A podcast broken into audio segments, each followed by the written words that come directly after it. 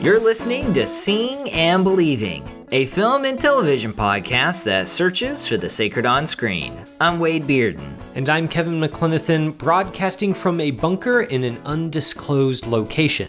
Kevin, I know you've seen 10 Cloverfield Lane. Well, that's my life right now. Oh, I'm sorry to hear that. The only other occupant of this bunker is my wife, and she's a better roommate than John Goodman is in that movie. Listeners, the world is changing, but Seeing and Believing is still here. On this episode, we launch a very special marathon. For the next few weeks, we're going to be looking at South Korean cinema. Yes, we're going to kick that off too with newly anointed Oscar winner Bong Joon Ho. We're going to be reviewing an earlier film of his from 2010. Its title, Mother. That review is coming up, plus some other recommendations for your quarantine viewing on this episode, episode 240 of Seeing and Believing.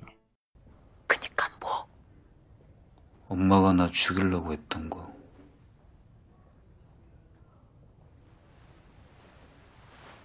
다섯 살 때 맞지? 그때 나 죽이려고 바카스에 농약 타서 먹였잖아.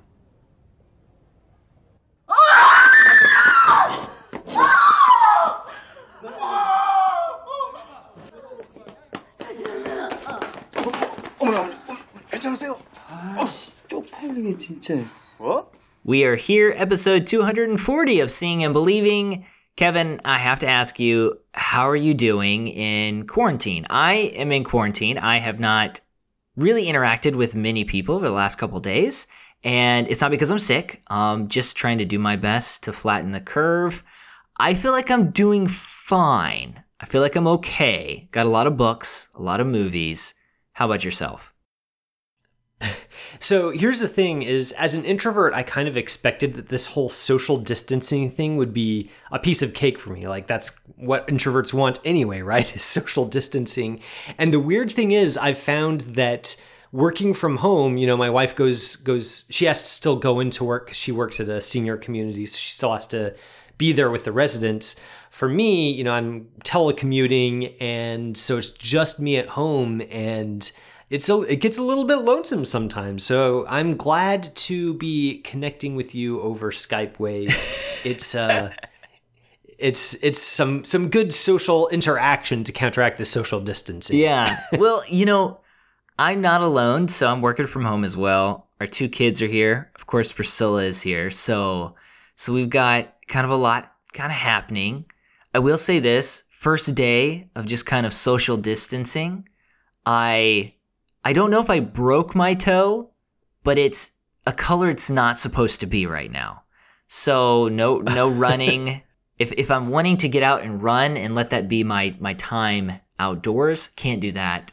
Um, but we're we're okay. We're we're going. It's been it's been less than a week though, so there's there's still uh you know three weeks or so to go until man. things maybe calm down. Who knows? Yeah. Everyone stay stay stay safe out there for sure. Meanwhile, I guess I'll just have to content myself with building a castle out of all this toilet paper and hand sanitizer I have. You know, make a little parapet for from which I can you know easily reach the hand sanitizer. Okay.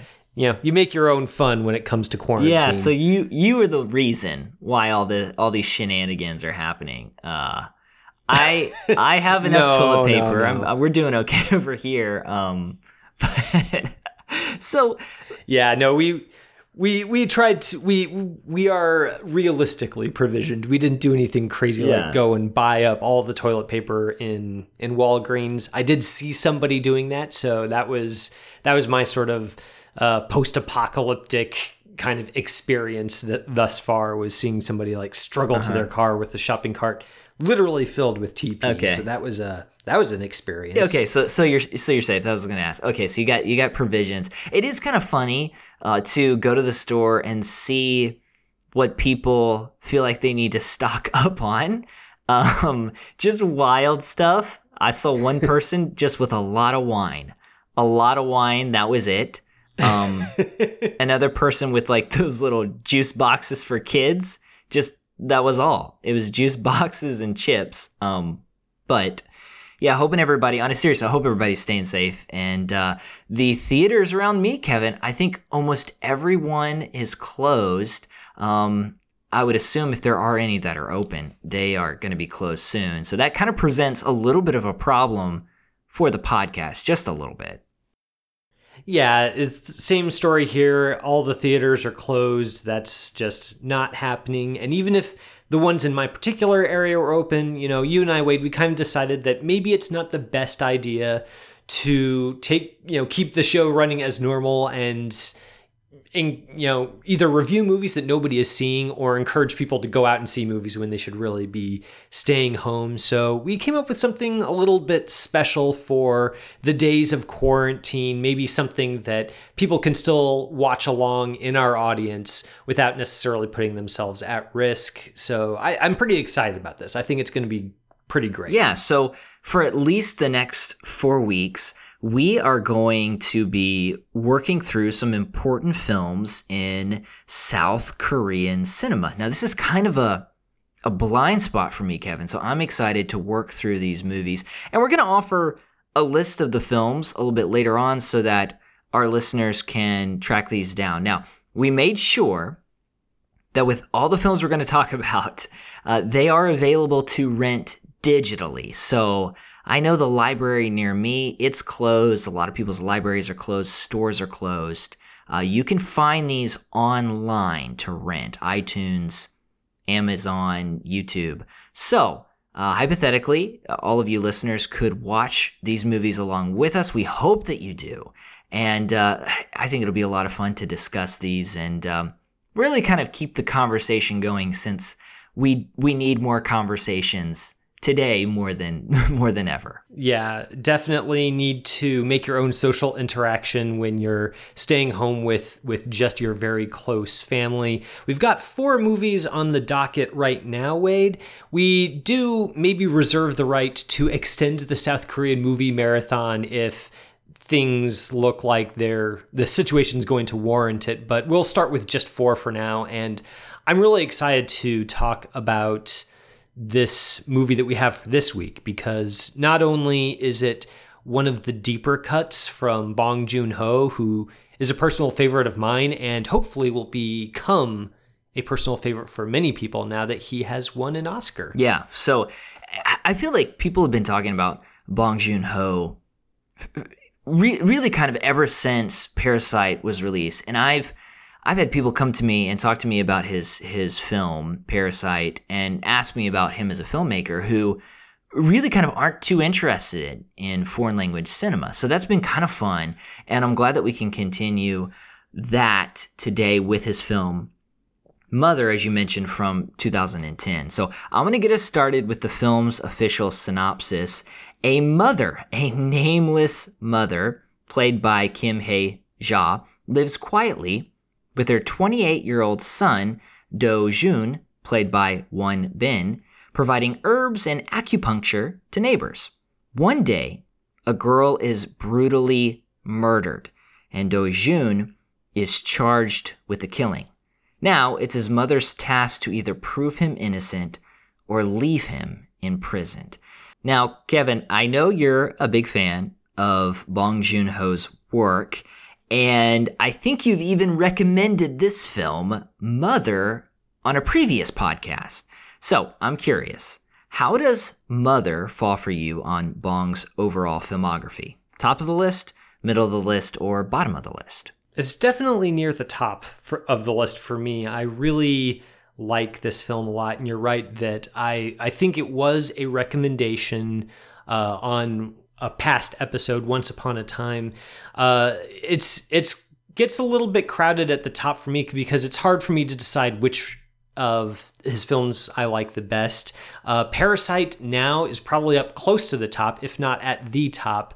I also think Memories of Murder is extremely strong, and that probably would have been the movie we were reviewing today if it were actually available on streaming. But I'm not disappointed to be talking about Mother instead because this is kind of part of that trifecta at the very top. I think it's extremely strong, number two or three, maybe in my personal ranking, but it's one of his films that is lesser known uh, than than some of his other ones, which is is strange to me because I think this film kind of in a lot of ways has it all. It's extremely artful, just the the directing, the acting, um, the the cinematography, all of it is just very well done. It's extremely entertaining. It's got this kind of Hitchcockian uh, mystery aspect to it that's incredibly engaging, and it's got maybe what I would call one of the best performances of the of the decade in Kim Hye Ja's portrayal of Mrs. Yoon, the mother, the, in this story. I think she is just she's practically a force of nature. And so every time I revisit this film, this is the third time I've watched it now. I am just constantly blown away by it and really find new things to appreciate about it every time. So I think it's obviously pretty strong. I'm curious to know since this is your first time through with with this film, I really want to know what your take is though. Yeah, so I I still haven't seen Memories of Murder. I keep talking about that movie and was going to watch it and it's just it's nowhere to be found and I I think that might be because there are some individuals who believe that the killer that's investigated in that film has been caught or at least identified. So it's I, I don't know if that has anything to do with it. Uh, so I haven't seen that film. And whenever I, I think about Bong's films, I, I, read a review recently and somebody said it, it's off kilter. His movies are off kilter. And I think that's a great way to describe his movies uh, in a very positive sense. And this one is off kilter, but it's more in line with something like Parasite than it is with Okja or Snowpiercer, which those films feel like they're more comedy than drama. This one feels more drama than comedy, though it is a, a pretty funny movie. And you mentioned Hitchcock. There are some serious Hitchcock vibes in this film. Uh, the ideas of, of obsession, fits of rage. There's a fire in this movie, and it just it reminds me of the fire in, in Rebecca, Hitchcock's Rebecca. And then especially the relationship between mother and son, which I feel like that that bubbles below the surface of almost every Hitchcock movie. And at the same time, this is one of those films that I think people are going to watch and say, "Oh wow, it just it subverts our expectations." It begins as a detective story, and I I would say probably the first hour and a half. It's a the story is pretty straightforward. This mother follows leads which lead her to more clues, which eventually uh, reveals something, and I won't say what. And yet, the film at that revelation makes this twist and it becomes something altogether different. And there's that subversion there. I, I, I thought the story was was fantastic and it gives you a lot to think about. And I can see how going back and watching this movie again for the second or third time would only add to the movie's, uh, I, I guess you say, meaning and, and even the overall enjoyment of the picture because there's there's so much in this movie uh, that that Bong puts in there, and I yeah I just I, I really do appreciate it. I, I like the movie a lot. I'm glad to hear that. I think the thing that you point out about the film kind of shifting shifting tracks over the course of its runtime, going from a mystery to a drama. There's some very comedic moments in this film as well. Uh, points to one of the things that uh, I really appreciate about Bong as as a filmmaker is that he his films tend to resist pigeonholing. There's not a way there's often not an easy classification that you can put on his films where they they just kind of color within the lines of that particular genre. So, for instance, his earlier film The Host, which I think is a 2005 film, might be 2007. I'm not quite uh, sure off the top of my head, but this is a monster movie, yes, but it's got some scenes in it that are just not at all what you expect from a typical monster movie. There's a funeral scene that turns kind of into a slapstick comedy scene where you know all these mourners are expressing their grief in such over the top ways that stops being tragic and becomes funny. In this film, for instance, there's the opening shot which shows this this main character Mrs. Yoon walking through this wheat field and the music on the soundtrack begins to play and she kind of does this dance to it which is a little bit funny looking and at first you kind of want to laugh at it but the entire time uh, Kim Hye Ja's face is just utterly stony and and even mournful. So you've got this weird juxtaposition of the comical and the deeply, deeply serious, and that's a line that Bong's films tend to tread, and he's kind of an exemplar of a sensibility that you see in a lot of South Korean films, where it's almost like there's this viewpoint that real life doesn't necessarily fit neatly into a particular tone or overall narrative. So why should movies try to do that? And I think Bong captures that quality of life in his films and he does it with an artfulness that makes it feel not like his films are lurching from one tone to another but they're, they're kind of this patchwork quilt of stuff that all just fits together really neatly and you come away from it having had a singular experience, but also feeling like it was weirdly true to the real world, even if you've never actually experienced that particular blend of tones in a in a single two hour period in your own life. Yeah, it's I mean it's really wonderful how he is able to do that and almost every time I talk about him as a filmmaker, uh, it's almost like this amazement. How how does he make that work? But it like you mentioned, it feels very realistic because in our lives, you know, you could be simultaneously laughing and, and crying at the same second. And um, it's just wild how he embeds that realistic quality into his movie and uh, movies. And in this one, you know, it begins with that with that shot. It's it's very sparse, and I think the first section of the film could be considered sparse. And I think that it sets up the movie to uh, just visually to be about uh, connectiveness and to be about isolation. And we see that in this character. We see that in this society. These characters are uh, cut off from one another. They don't quite understand each other. They are separated from different sections of society. At the very beginning of the film, you have uh, a rich individual uh, hit uh, Kim's son and the mother's son, and it just sets up this hierarchy, this separation. And with this mother character, we have an individual who sells herbs and who performs acupuncture. And that's done to help people's memory. That's done to release bad memories, to release stress.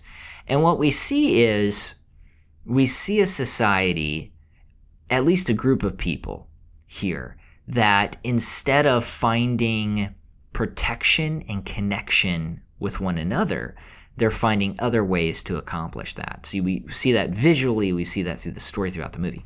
So, setting that up, this fractured world, you can understand this is a mother who will do whatever she can to keep her family together, to keep that one piece of her life that's connected to the world together. And that kind of changes your perception of the movie and it helps you to get a good window into her obsession. It's not just a personal problem, it's a problem with, with the society she's embedded in. One of the things that I think is so compelling about this film is that we're so used to seeing movies about uh, protective parents, particularly mothers. I think are often we we we love stories about mothers who will just they'll stop at nothing to get justice for for their child or they'll stop at nothing to protect their child or get their child back and that's that's a story that we all love to root for because that's a such a positive quality uh, in in uh, in a mother or in any parent to see that kind of drive to to protect and love and serve uh, the child that they've raised from birth.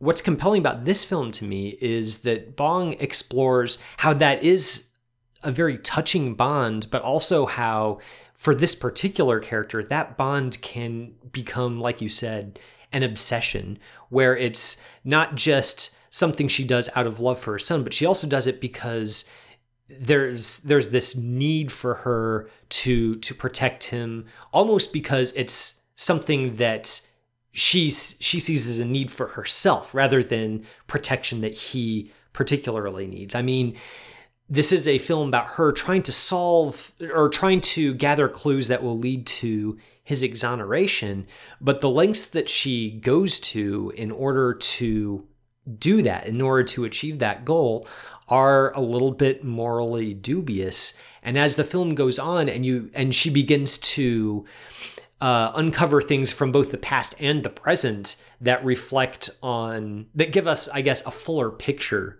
of who she who she was and who she is. We begin to see that the relationship between her and Do Jun is a lot more complicated than we originally suspected. And that shows some facets both of, of parenthood and just of humanity uh, that I think are really compelling to think about. Specifically, what does it mean to to care for another person? Uh, this is something I, I, feel like Bong, as his career has gone on, it's shown that he's really concerned with class and caring for the less fortunate members of society. And in this case, that kind of takes the shape of a mother caring for her her less fortunate son. He has some disabilities, and the need for that and also the fact that because she's so alone in doing that, she's just one flawed person, that itself can be twisted just because putting all that responsibility on one frail woman, old woman, is that's going to lead to tragedy in the end. And I think it's so it's so interesting to watch that unfold over the course of this picture. Oh yeah, and there's this great dissolve, this transition. It's an image of do Jun and his mother, they're in bed, and there's this uh, dissolve, this fade to the body of this young girl who has been murdered. And it says so much. The film says so much with that transition and what that might mean for these for these characters. I, I was thinking about this film, Kevin. I'm, I'm watching the movie, and at the beginning of the film, one character uh, Do Jun, he is trying to get back at the individuals who hit him and then drove away. And his friends there at this golf course, it's really a beautiful golf course. It's filmed uh, fantastically. And Do Jun, uh, in response to his friend, he says, "Oh, you know, this this is revenge. That's what they're trying to do. This is revenge." And I, I have to say, due to my lack of knowledge of South Korean cinema, I feel like I'm only I, am I'm, I'm familiar with many of the revenge flicks that have made their way to America, whether that's Old Boy or or Handmaiden. Um, I haven't seen those movies, but whenever I think about South Korean cinema, I think of of revenge, and so I'm thinking about that uh, with with this movie. And later on, one of the friends says that there are only three motives for murder there's money, there's passion, and then there's there's vengeance. And we see characters motivated by money. Many of the characters are simply motivated by money. We see characters motivated by passion. And then we get to the mother, and she has this almost maternal quest for vengeance, but she doesn't necessarily know where to direct that. And it's this fascinating sort of twist or look at at passion and bonds and what those compel us to do. And I, I don't know exactly what it all means in the context of the story, but it does relate back to that mother son relationship, those bonds that connect them, and the obsession that this character has with seeing her son out of prison. At the beginning of the movie, she says clearly to him, Hey, whether you did, whether you committed this murder or not, tell them you didn't do it. And it's this, rather than justice, and maybe that's a good way to, to think about revenge, it's not just about justice. Revenge takes it further. Instead, it says, I, I just, I want to feed my desires, whether those lead to justice or whether they lead to, in, lead to, to injustice. Yeah, it, it's a it's a moment that w- is really familiar for anyone who's seen Parasite, which also is very much concerned with the fact that all of its characters, whether they're the rich characters or the lower class characters, all of them are kind of looking out for number one. They want to get theirs because they know that nobility doesn't pay in the way that society is fit together. They know that if they don't scra- scrape and scramble and claw their way to a goal, then they'll get trampled. And you see that in this film in terms of the way that Mrs. Yoon teaches Do Jun to kind of make his way through the world. You can you you often expect characters uh, with Do Jun's limitations to be portrayed as sort of um, saintly figures, or or kind of there's this there's often this tendency in cinema to portray uh, cognitively disabled characters as being saintly somehow, like their their uh, limitations somehow give them an understanding of higher things that we, as uh, normative, cognitively normative people, don't have access to. Bong doesn't fall into that trap. He Do Jun is very much human, and part of the reason we learn that he is the way that he is is because his mother teaches him if somebody hits you, hit back twice. If somebody calls you a retard, you beat them up. You don't take it. You you go after them, and that's uh, a teaching that he really takes to heart. And you understand that she's not telling him that because she's a bad person or an aggressive person. It's because she understands that if Do Jun doesn't fight for himself, nobody will fight for him. And that's a mindset that's very much informed by her own status as somebody who's kind of bullied by her boss and has to give acupuncture almost for free in order to get other people to do her favors because otherwise nobody's really looking out for her.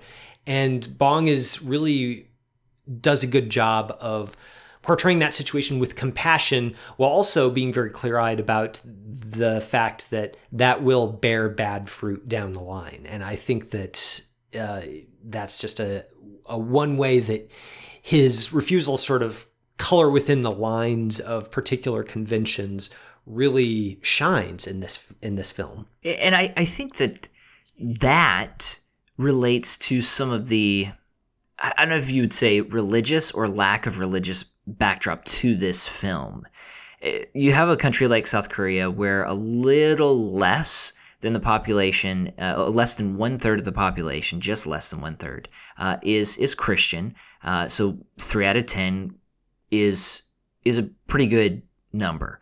And then you have almost half of the population have no religious affiliation whatsoever. And Bong seems to be tapping into the idea of a spiritual climate, uh, characters. It, I don't know, it just stuck out to me differently. Characters using God's name, using the Lord's name in vain, and yet operating as if they have to they have to watch out for themselves. There's no one up there watching out for them. And if you think of some of the sparseness of the film, you think of that opening shot where it's just a field of tall grass and and that's it with the mother character. There seems to be this this spiritual emptiness and this desire for something more. It's it's kind of there, and maybe there's something in the background. Maybe there's some people who are involved with it, but you know, ultimately, we are looking out for ourselves, and society is fractured, and we have each other and that's it. And so you got to hold on to the person closest to you even you know even if um, they could have done something you know terrible uh, in the end. And we start to figure out what happened uh, to this young girl who was murdered over the course of the movie and it definitely pushes us to consider um, who the heroes are who are the villains and how these people were were created this way or molded uh, this way Yeah, there's a way that Bong sneakily explores the question of what do people owe each other uh, through this film. Obviously, Mrs. Yoon feels that she owes her son uh, exoneration, ev- like everything, every sacrifice that she can possibly make, she wants to make for him. And her reasons for feeling that strongly about it uh, are f- fleshed out more fully o- over the course of the film. But even going beyond that central relationship, there's a whole host of characters surrounding them where that's also a question that's explored. So there's another man with uh, cognitive disabilities who who has no parents and there's nobody really looking out for him in the same way that Mrs. Yoon is looking out for Do Jun. There is the the murder victim who we come to find out uh, while while she was alive, she was essentially selling herself in order to get food and alcohol for the grandmother that she had to care for all by herself. This teenage girl being the caretaker in that way. And again, nobody really feeling like they owed her anything. And so she just kind of has to look out for herself. And over the course of the picture, Bong really explores well why why don't other characters feel like they they need to to step in and do something why does the the police detective not feel the need to stop the pressure of the interrogation that gets Dojun to sign a confession why doesn't the uh, the friend of Dojun, why doesn't he help until Mrs. Yoon pays him something?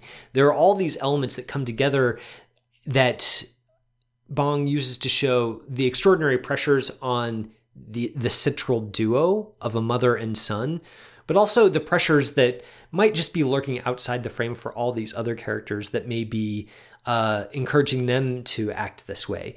Even this very side character of a homeless man, there there comes a moment where people just sort of forget about him, and that forgetting is something that is also very much part and parcel of what Bong is doing with this film. Yeah, and I, I think too, eh, you mentioned forgetting. So a big part of this film is is memory. I mean, you could call this film "Memories of Murder" if you wanted to, because memory plays such a, a huge part of of just even the story. And we learn too, just like like society is fragmented, our memories are fragmented as well. We remember something, it didn't ex- actually happen that way, or one memory is stronger than another. We have traumatic memories that we attempt to suppress, we attempt to to forget.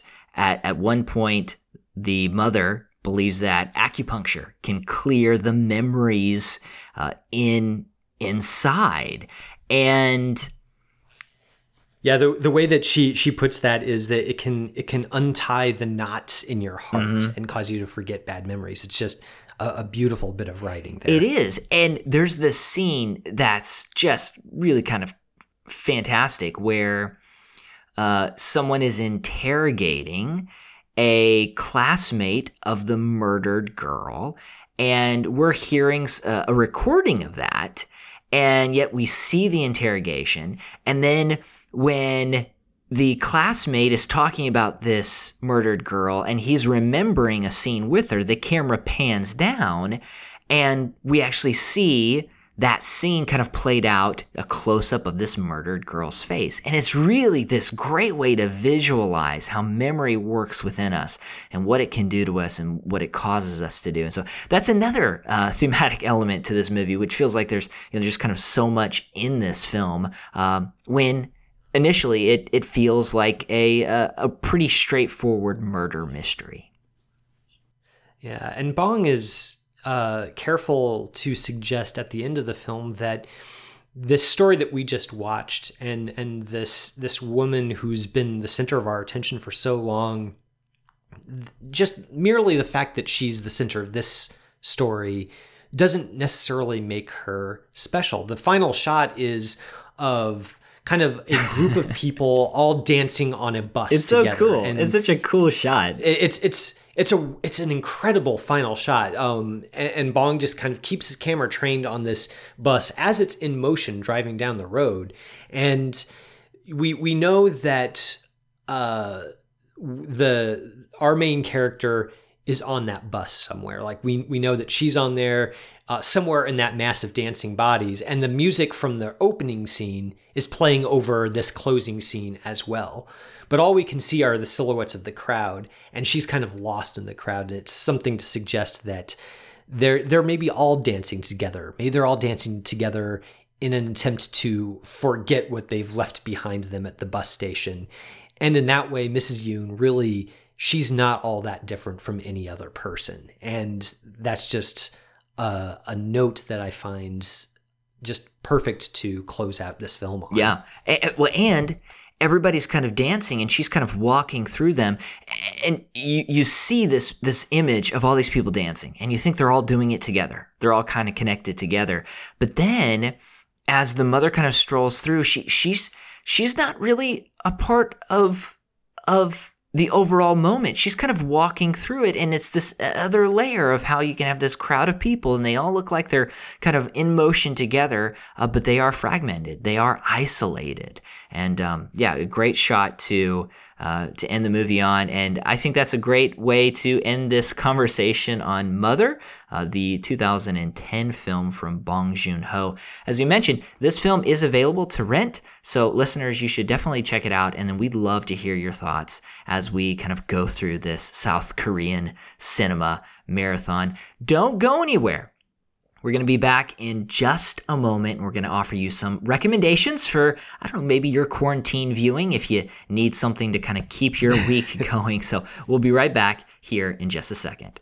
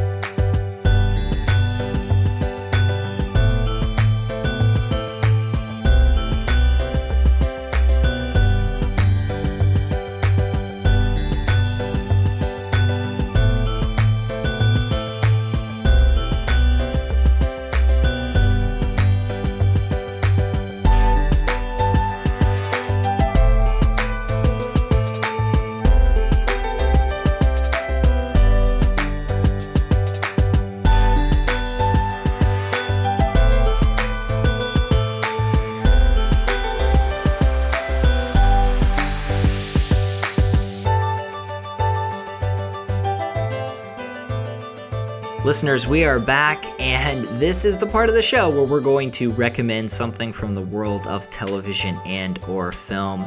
Kevin, people are in dire need of recommendations right now, preferably something that's streaming. Uh, so, this is a big task. You're going to go first. What would you like to recommend to our listeners this week? Well, given the current situation, uh, I was kind of at first leaning towards, well, what's a good kind of outbreak Oh, no. film to recommend? and so, you know, I, I thought about, you know, the, the Dustin Hoffman, Rene Russo film Outbreak from the 90s. I thought about Contagion from from Steven Soderbergh. And both of those those were were are I think they're both good movies. I was like, maybe it's just a little bit too close to home, even though I like particularly Contagion quite a bit. But then I remembered that Steven Soderbergh has another bit of entertainment that's not a movie, but that might kind of be appropriate for our time without necessarily striking too close to home. I'm thinking of the two season television show that he created for Cinemax called The Knick. And this is streaming on Hulu, and also I think you can pay to rent it on Amazon Prime if that's your platform of choice. But this is a really interesting, almost procedural TV show about uh, medicine around the turn of the 20th century. So it's set in 1900 at the Knickerbocker Hospital in New York City. And it stars Clive Owen as the master surgeon of this hospital, essentially as the world of medicine is seeking to modernize. So it's sort of set on this threshold between the old way of doing medicine, which was very, you know, there weren't very many scientific, uh, the, the world of science hadn't really made its f- way into the world of medicine yet. There were a lot of really what we would call primitive surgical methods in use. And Soderbergh's series kind of explores how medicine really changed and new techniques were introduced. It's really fascinating from a procedure standpoint. The character work is really great. Andre Holland plays a an African American doctor who is, you know, the best in his field but still has to fight prejudice against him simply because of the color of his skin, not because of his expertise. And all of these things come together in just this really well shot, well written, absorbing look at this particular period in New York City's history. And it, it's based on the actual Knickerbocker Hospital. It's a fascinating story. So if you're kind of looking for something a little bit medicine themed, but not plague themed, then The Knick might be the show for you. yeah, you know, I've I've thought about this show for a while. Okay, should I get into it? I don't I'm not a big medicine themed person because that stuff makes me queasy, especially the idea yeah. of like turn of the century type of medicine. I don't know. I don't know how how does the the show work on that level? Well, if you if you're squeamish, this might not be the show for okay. you. I, it's it does uh, depict surgeries and it's harrowing stuff if you're the sort of person who gets faint at the sight of blood or who just doesn't like watching surgery scenes maybe not the the show for you, but if that stuff doesn't bother you, it's it's utterly fascinating to to see this period appropriate recreation of of medicine and its applications so I, I don't know, Wade. Maybe for you this isn't the best recommendation, but I, I'm sure that somewhere out there in Seeing and Believing Nation, there's somebody who is going to check this out and, and have a, a great time. Yeah, no, no. I and, and it's good to know that it's on Hulu, so a lot of people subscribe to to that streaming service, so maybe they can they can get to it. So speaking of squeamish, Kevin, um, my next recommendation has to do with McDonald's. So there is a new documentary that's just been released through HBO. Uh, it's called McMillions. It's directed by James Lee Hernandez and Brian Lazarte. It's a six episode documentary about how McDonald's, the McDonald's Monopoly game, uh, was scammed in the 1990s and how almost no random person won any of the big prizes. Uh, the people who won those prizes were people chosen by an individual working on on the inside, uh, particularly through a company that was hired out by McDonald's. Now, I'll say this: six episodes is probably too long for this story, but it is a pretty entertaining ride. And I think what this documentary does well is it looks at the desperation that people, uh, the desperation of individuals, and the desperation that compels individuals to uh, put their faith in this type of game. And regardless of the fact of, of whether they, they bought their way into the prize money, uh, we can see people uh, certainly um, putting a lot of hope into these types of um, opportunities, I guess, if you will. Uh, so it's, it's a lot of fun. I think it comes together in the last episode very well. Uh, the big idea reigns. There's no such thing as a victimless crime.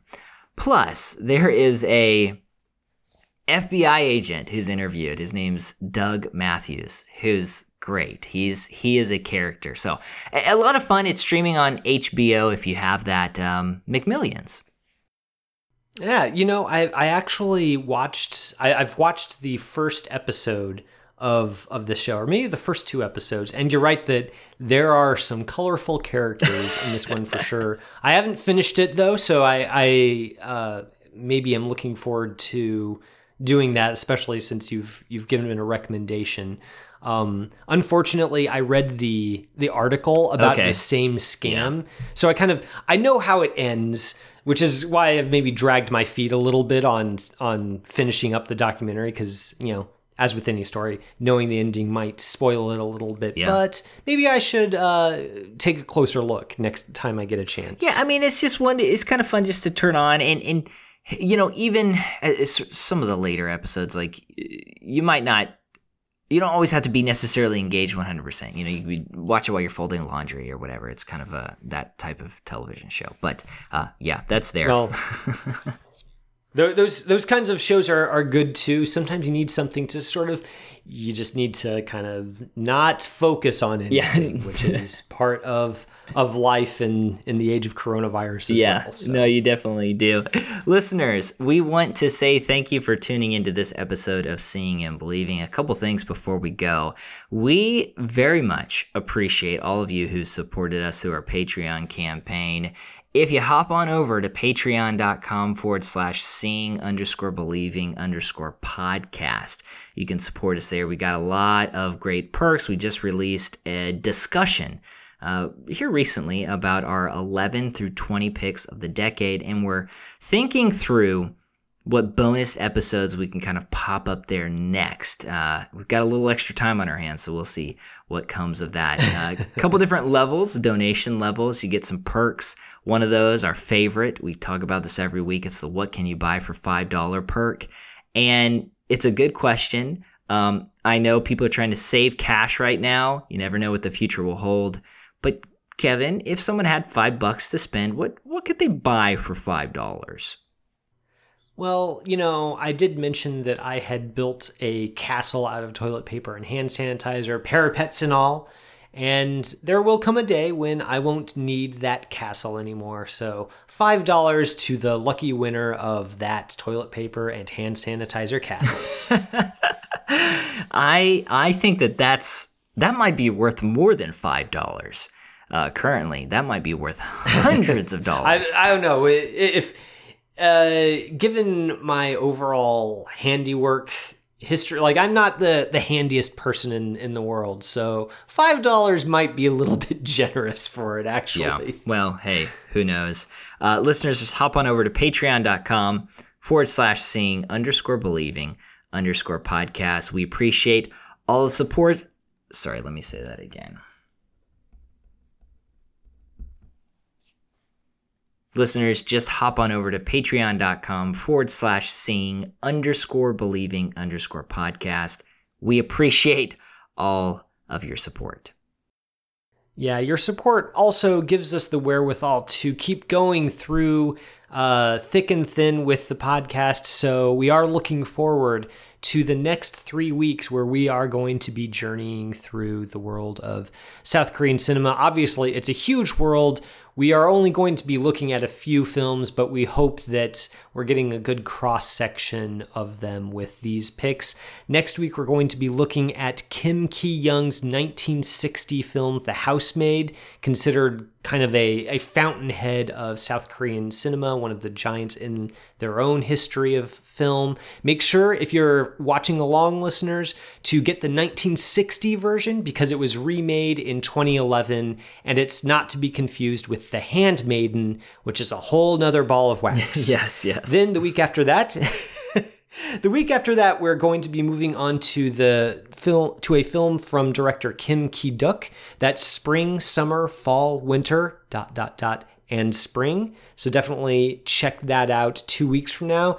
And then we're going to round things off with a film that I like quite a bit and also really gets into what Seeing and Believing loves, which is questions of faith. That's Lee Chang Dong's Secret Sunshine from 2007. This is a film about forgiveness and how difficult it can be. It's going to be uh, a good film and also a very appropriate film on the eve of Easter. So we might extend our marathon beyond that point, but we're definitely getting those three on the docket, and uh, we're looking forward to talking about all of them for you. Yes, listeners.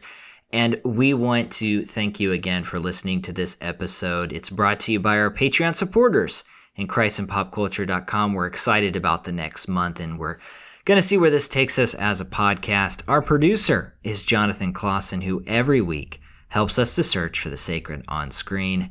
I'm Wade Bearden. My co host is Kevin McLenithan. And until next time, this is Seeing and Believing. We'll see you later.